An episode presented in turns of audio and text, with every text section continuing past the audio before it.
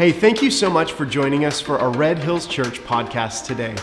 Along with the message, we want to remind you that we have a Spotify playlist. If you would like to engage in worship, you can do so by clicking on the link and going over to our Spotify playlist.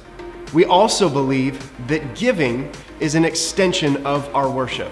So if you'd like to give today, you can go over to the website, click on the give link, and you can continue in worship in that way. Also, if you're new with us, make sure you fill out a Connect card.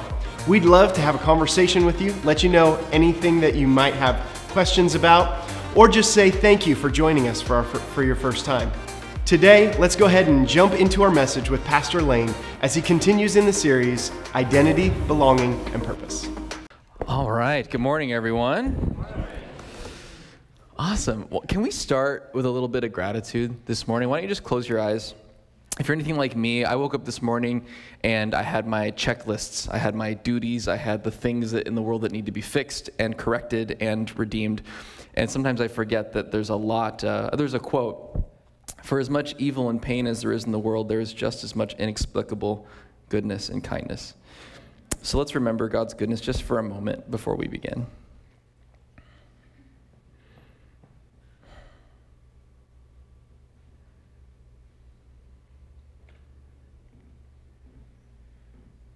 Jesus, we just thank you so much for a beautiful day, for the sunshine, for all the good things that you give to us. May we never lose the gratitude in our hearts. We love you. Amen. All right. Well, last week, uh, by the way, I'm Lane, if we haven't met yet, new lead pastor here. I'm really, really glad to be here. Last week, we started a new series, our first series together called Exploring Our Identity belonging and purpose. And last week we specifically took some time to talk about our identity. We looked we looked at the creation story as well as the baptism of Jesus, and we re- remembered that at the center uh, of a person's identity, the center of gravity for a person's identity is what? Beloved. Right? That is the center of a person's identity. When, when we look at a person, what at the, at the middle of their lives is, is the, the love, approval, and forgiveness of God. And when we can accept that belovedness in people, we can begin to invite the peace of God to navigate the other facets of our identity. And when we acknowledge that belovedness in others, we can learn to love them the way that Jesus does. So the question of last week was, Who are we? And the answer is, We are the beloved of God. And this week, we are wrestling with the question of belonging. Where do we belong? And who do we welcome?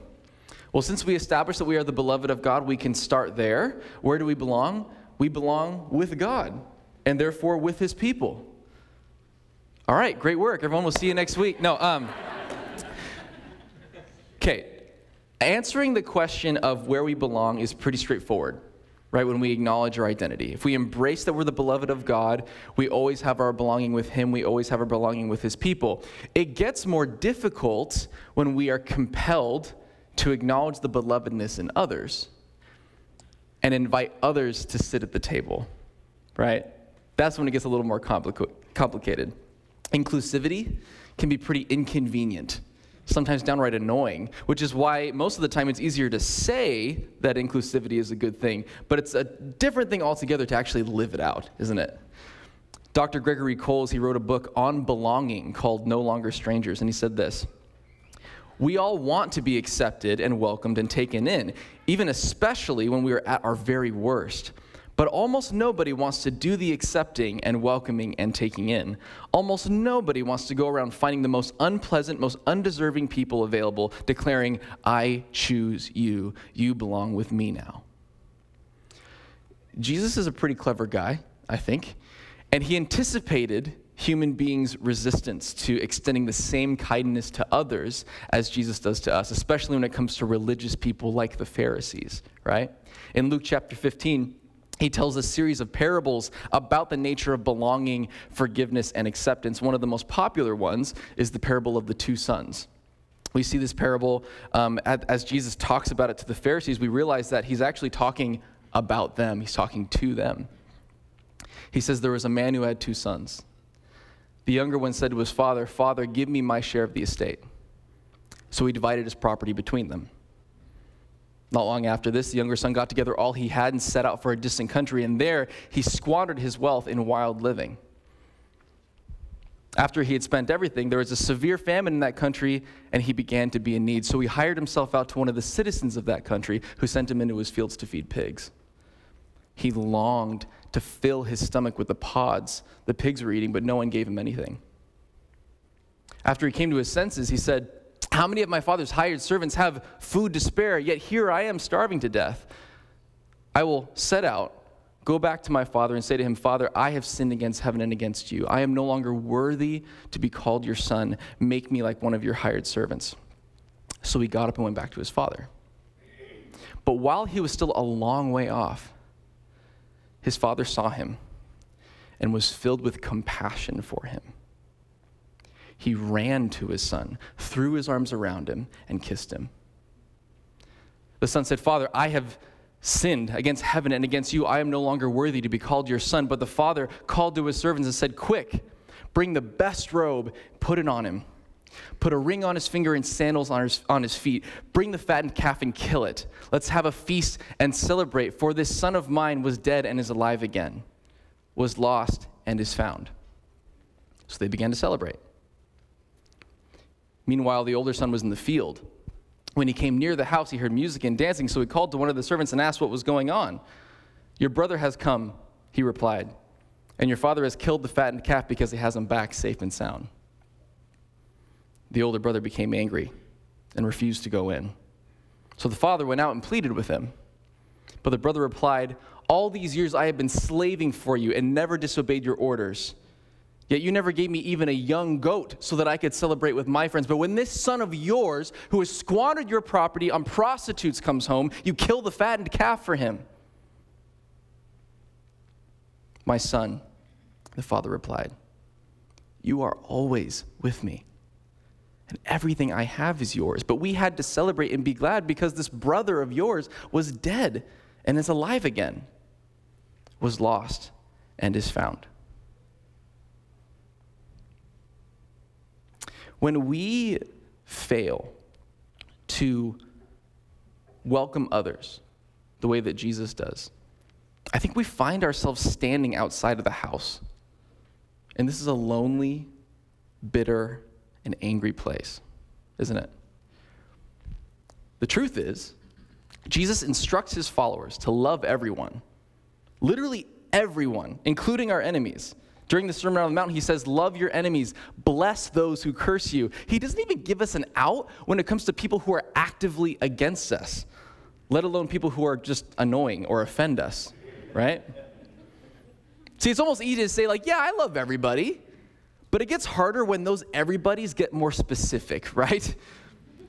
Like, maybe I'd like to think that I love everyone, but maybe I have a hard time with that one coworker or that neighbor down the street or that politician on the news, that person that lives in a way that offends me, that person who votes differently than I do. Sometimes when we say we love everyone, what we really mean is, well, I don't hate anyone. but is that what Jesus calls us to? Notice the command is not tolerate your enemies, put up with those who persecute you. No, Jesus says to bless them to love them. Loving and blessing, these are not passive qualities, these are active. True love, embodied in Jesus, lays down his life for the very people who killed him. Jesus, as he did with this parable we just heard, he's really good at confronting religion with radical love, isn't he? I can get really religious. I have, I have that tendency. I like to follow the rules. Jesus likes to kill that in me the more that I follow him. And our capacity to love anyone is dependent upon our willingness to love anyone.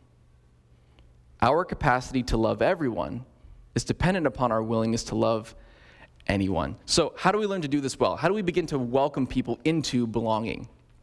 I want us to look at a story found in the book of Acts about a man named Philip and then another man referred to only as the Ethiopian. This is in Acts chapter 8, verse 26. Philip is nicknamed Philip the Evangelist. He's one of the first deacons in the church of Jerusalem, and many people believe he was actually actively involved in Jesus' ministry before his death and resurrection. So we're going to start in verse 26, chapter 8. Then an angel of the Lord said to Philip, Get up and go towards the south to the road that goes down from Jerusalem to Gaza. This is a wilderness road. So he got up and went. Now there was an Ethiopian eunuch, a court official of the Candace, queen of the Ethiopians, in charge of their entire treasury.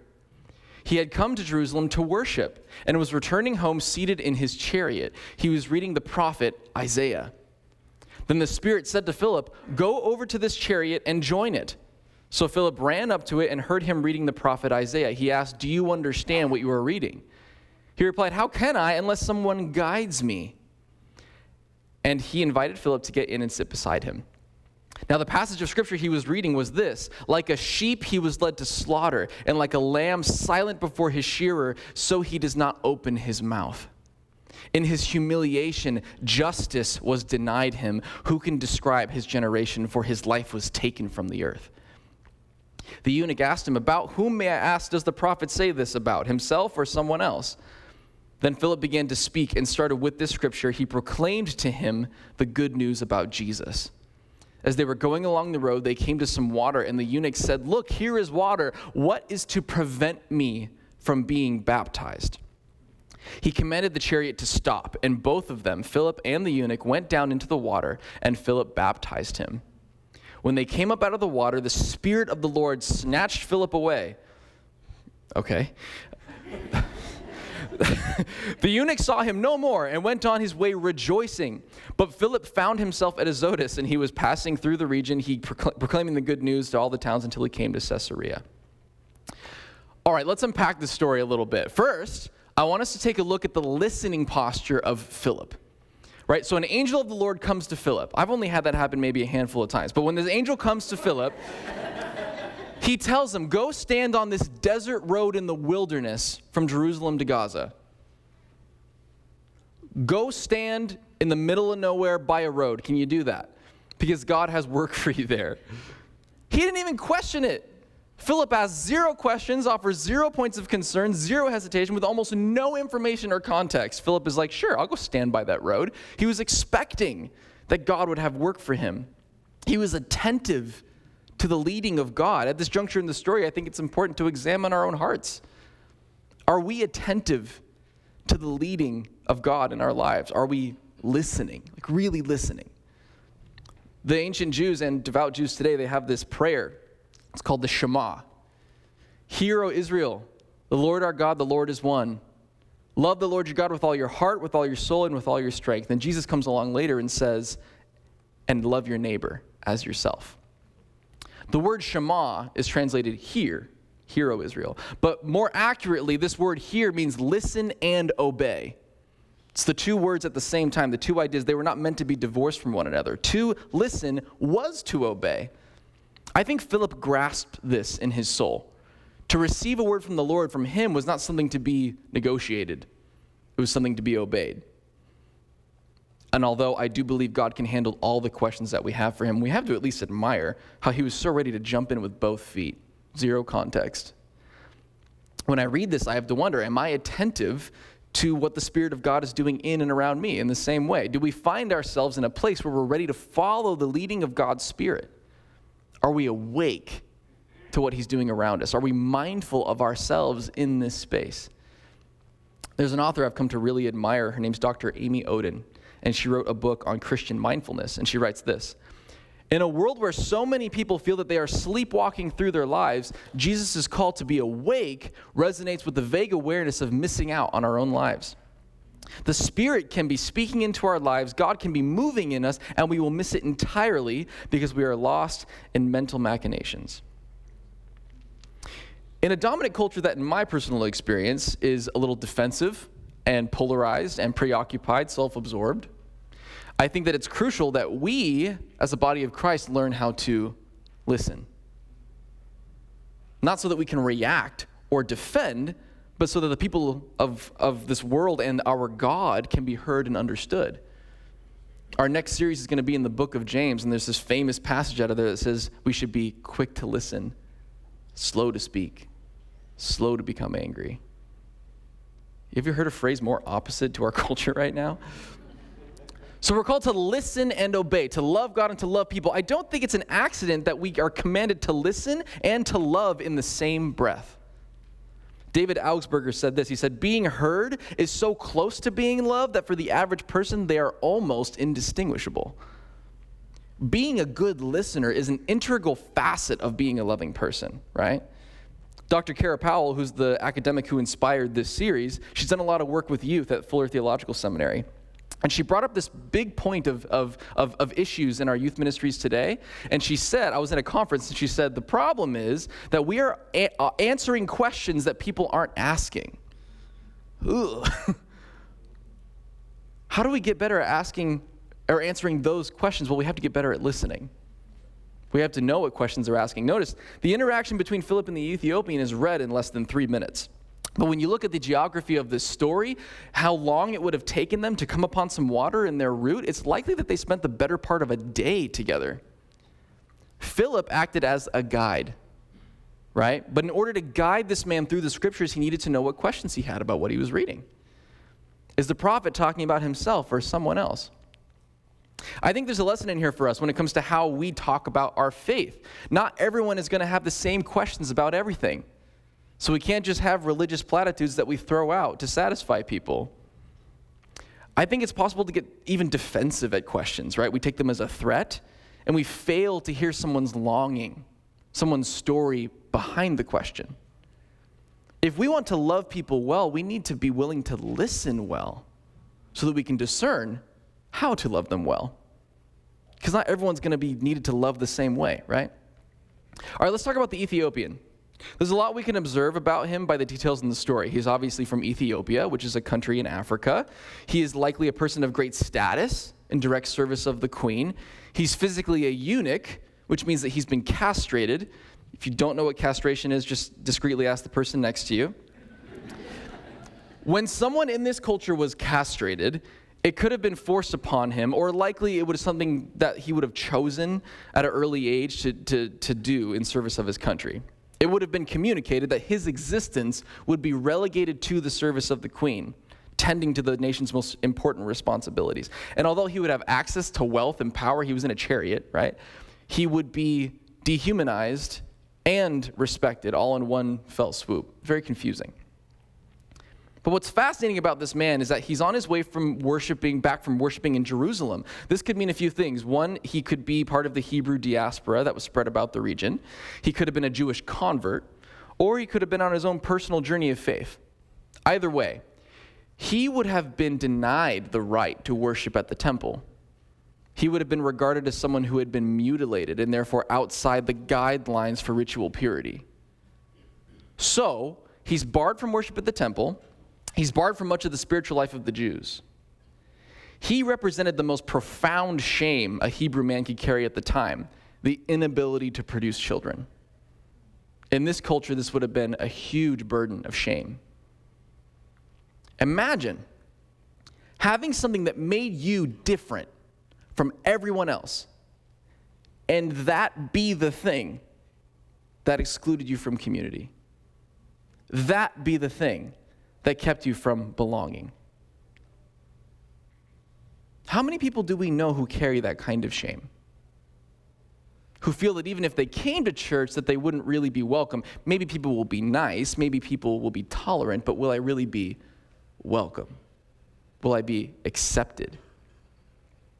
I think we have to ask ourselves if there are people in our lives who are hurting and lost and questioning, searching, and I feel hesitant to invite them into the life of my church, why is that? If the church is truly meant to be a place of healing and redemption, a place where anyone can experience the grace of Jesus for themselves, why do some feel as if they have no place here? Now, I'm not talking about Red Hills. I'm still getting to know you guys, and from what I understand, you guys are very loving and kind.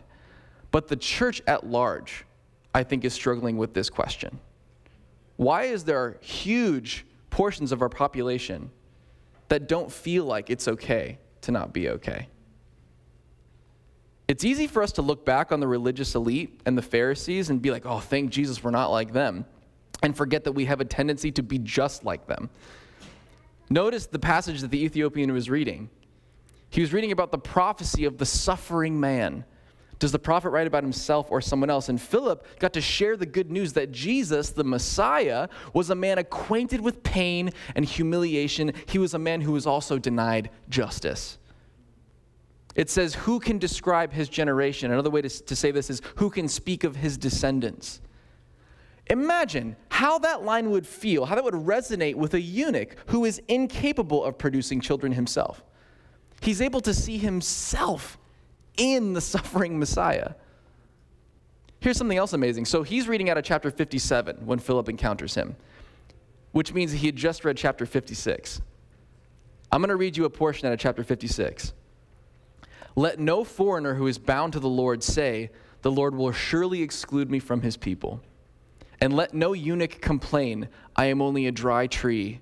For this is what the Lord says To the eunuchs who keep my Sabbaths, who choose what pleases me, and hold fast to my covenant, to them I will give within my temple and its walls a memorial and a name, better than sons and daughters. I will give them an everlasting name that will endure forever. Wow. He had just read that. The Ethiopian is seeing the scriptures describe him, a foreigner and a eunuch. The prophecy is telling him, don't say that just because you can't have kids that you can't be a part of my family. Don't think that. I'm going to give you a name and a heritage that is beyond biological children because my name endures forever. This promise is reaching out from this prophecy and grabbing the eunuch by the heart. Imagine what good news this is to him a man that had probably experienced humiliation and exclusion from every place of worship that he visited. He learned that day that the gospel was for everyone, even him.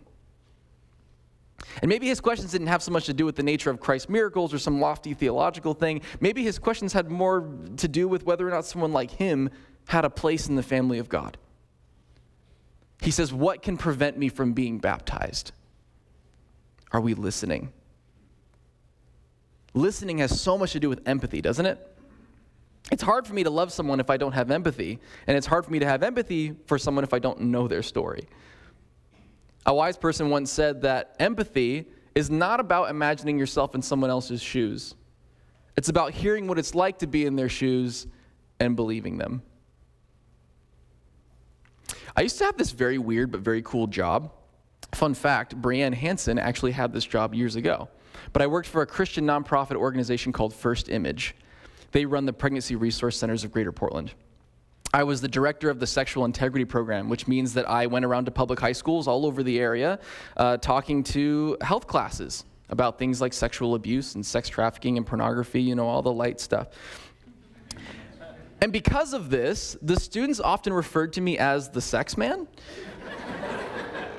which like in the classroom is like a harmless joke, but like in public, I remember I walked into an old spaghetti factory one time with my family, and a former student uh, recognized me, the hostess, and shouted in front of a very full waiting area, Hey, you're the sex man! And I said, Hey, shut up! you're gonna get me arrested on a Tuesday night.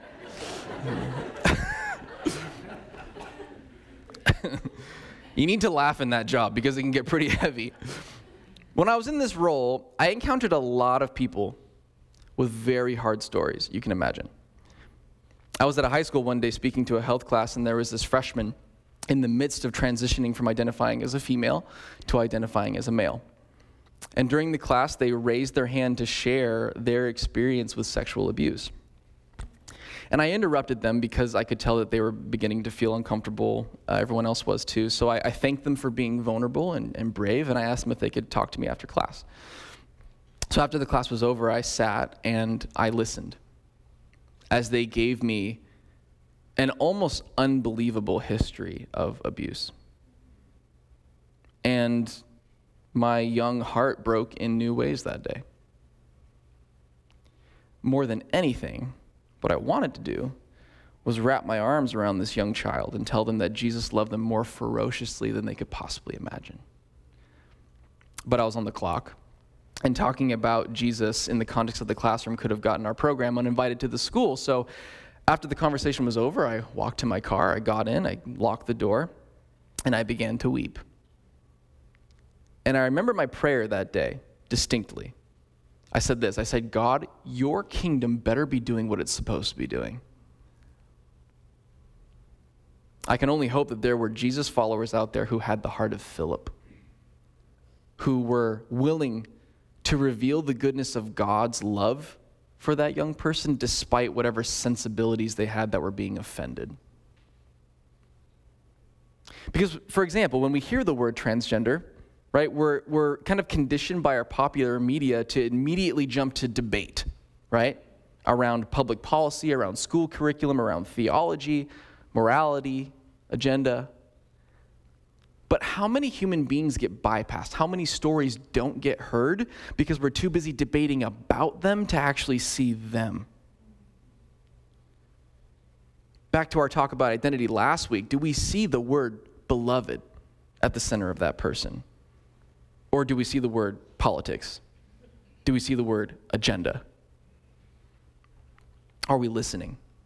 Are we addressing the questions that people are actually asking? Notice that in the dialogue between Philip and the Ethiopian, it's really a dialogue. Ethiopian, the Ethiopian who has already per, been pursuing God, already been pursuing Jesus in this Old Testament prophecy without even knowing it. And I think people in our world are often in pursuit of Jesus without even realizing it. They're looking for something that they don't even know they can have in Jesus. Are we attentive and awake to those opportunities? Are we seeing people? I think God sent Philip to this man because this is exactly the kind of thing Jesus was doing when he walked the earth.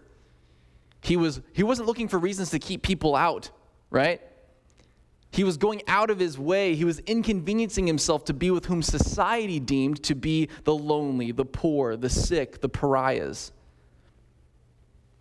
People who felt that who they were disqualified them from coming into the presence of God. So he was bringing the presence of God to them. That's Jesus gifting people with human dignity. The Jesus we see in the scriptures is far more concerned with things like mercy and freedom than he is with things with like religion and rules. I think Jesus would have us embark on a journey as a church to move from identifying as gatekeepers to guides. I think we can tend to think of ourselves as gatekeepers to the kingdom rather than guides to it. Because to be a guide simply implies that I've been there before, that someone has once showed me how to get there, someone who has been guided once themselves.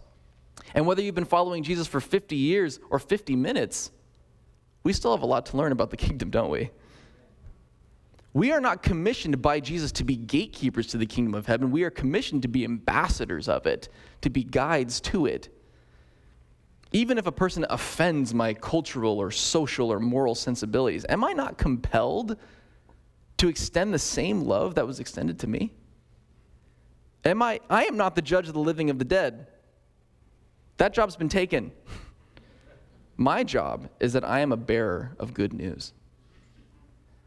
I have to ask do we find ourselves in a place where we're more concerned about our religious sensibilities than we are about extending the love and mercy of God? Are we willing to leave the 99 and go after the one? I think sometimes we can find ourselves getting into a backwards way of thinking about this faith, of making it about who's in and who's out. We become gatekeepers. We tend to think about the kingdom of God like this, pic- like this picture here. If you choose to believe the right things and practice the right behavior, then you can belong. Then you can be accepted. If you clean up your life to look like mine, if you can make yourself look like a good Christian, then you've proven that you belong here with us. You're in. But until you check the right boxes and say the right prayer, you're out. Is this where we see the heart of Jesus? Is this where we see the idea that we leave the 99 to find the one? Is this the model where we see a suffering Messiah who enters into our pain, into our shame, to resurrect us into new life? Is this what we see in Jesus? I don't think this is how Jesus works. I think Jesus enters into the lives of the forgotten and the unseen, and he invites us to follow him. And as we spend time with this loving Savior, we begin to change. We begin to be transformed. Any of you who love Jesus in this room, it was after you met him that your lives changed, right? I think that this next picture is a much closer image of what following Jesus looks like. So many people doing and believing so many different things. Some really close to what is right belief and right behavior, and others really far away. But our proximity to religion is far less important than our orientation of our lives towards Jesus. Because I can subscribe to the most correct beliefs and practices and fail to notice when Jesus walks into the room, like the Pharisees. I can become so obsessed with following the rules that I've forgotten about how to give and receive grace. Like the brother in the parable that we just read, I stubbornly stand outside the house, resentful, because I'm doing the right thing. Now, listen, this does not mean, hear me, this does not mean that right beliefs and right behaviors are unimportant. I am not saying that. Belief is very important. What one believes about reality tends to ex- shape how you exist in it, right? Following Jesus doesn't really make sense if you don't believe he is who he says he is. But there are all sorts of beliefs that get ironed out and reworked as we mature in Christ, right? How many of you have ever changed your mind about something big after you started following Jesus? I'm actually asking. I hope so. Because if Jesus is who he says he is, and we invite him to actually be who he wants to be in our lives, he changes everything. Everything. I'm also not suggesting that our behavior doesn't change when we're introduced to Jesus, because it should. I loved hearing Luis Palau speak. He used to say, Jesus loves you just the way you are, but he loves you too much to leave you that way. Obviously, there is an invitation from Jesus to make him the Lord of our lives and therefore radically change and transform our beliefs and behaviors. There is wisdom and love in the boundaries that Jesus sets for us. But he's in the business of transforming us into his likeness. Sometimes I think we'd like it better if he transformed people into our likeness, but that's not what he does. Maybe we shouldn't be so focused on changing people. Maybe we should trust Jesus to do that and the Holy Spirit. Maybe instead of guarding our tradition and our comforts out of insecurity that it might all go away, we should be running towards the least likely and the least sensible people and extending the love and mercy of God. Should we be looking for excuses not to extend mercy? Or, like Philip, should we be hungry and ready for every opportunity to share the love of God? Because the disciples got a lot of stuff wrong before they started following Jesus, right? And then they got a lot of stuff wrong while they were still following Jesus. And then after he ascended, they still started to bicker and got stuff wrong after he was ascended, right? Transformation is not a prerequisite to being a follower of Jesus. Transformation is the essence of what it means to be a follower of Jesus. Back to the passage. So they come upon some water in the desert, and you can almost hear the hopeful anticipation in his voice, right? What can keep me? What can prevent me from being baptized? I've been denied my whole life. I've been told why I don't fit, why I'm different. Lay it on me. What do I have to do to be a part of this family? What will keep me from the good news this time? And Philip, without saying a word, communicates absolutely nothing. I will baptize you right here, right now, because the gospel of Jesus is for everyone, including you. Are we listening? Are we willing and ready to extend the gospel to anyone? Our world is wrestling with a lot of big questions right now, a lot of big ones. Do they see in us a community where they can belong before they believe correctly or behave correctly? Do they see room for themselves in the story that we're telling about Jesus? Do they see a suffering Jesus acquainted with pain who has also been denied justice? Now, speaking of a loving Savior who was denied justice, we come to communion together. I'll ask the worship team to come up as well. Jesus descended into our suffering and pain because he wanted us to be able to see ourselves in his story. Someone once told me that when you suffer, you walk on sacred ground, ground that the Savior shares with you. He humbled himself the most righteous person, the most righteous being in the universe, associated with the drunkards and the tax collectors, and he invited them into his life. And he invited you and me to be in his life too. He went to the cross and he rose from the grave so that all the sin and shame and all of that could be buried and he could resurrect into new life, inviting us into something new as well. Maybe you're in this room and you felt convicted by the Holy Spirit. Maybe there are people in your life whom you've yet to truly listen to.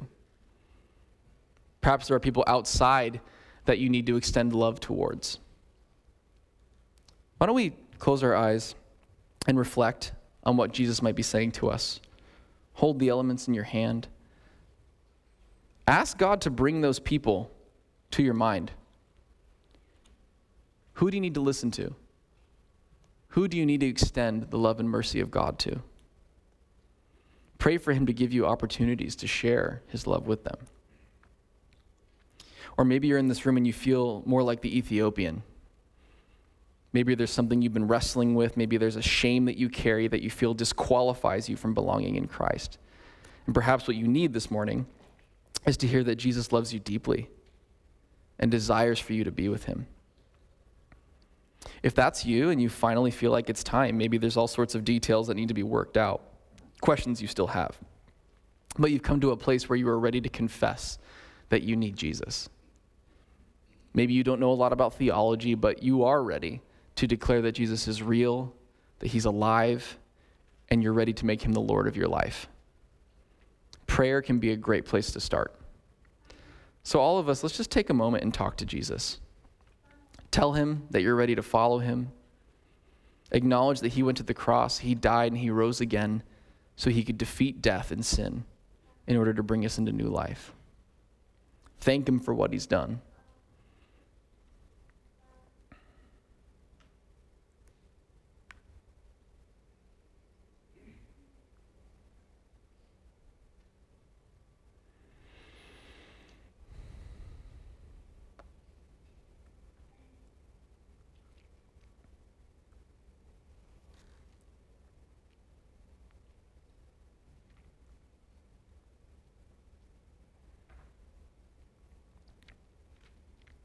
Jesus on the night he was betrayed, he took bread and broke it and said, This is my body broken for you. And in the same way, he took the cup and said, This is my blood in the new covenant shed for you. Do this in remembrance of me. Let's take the elements together.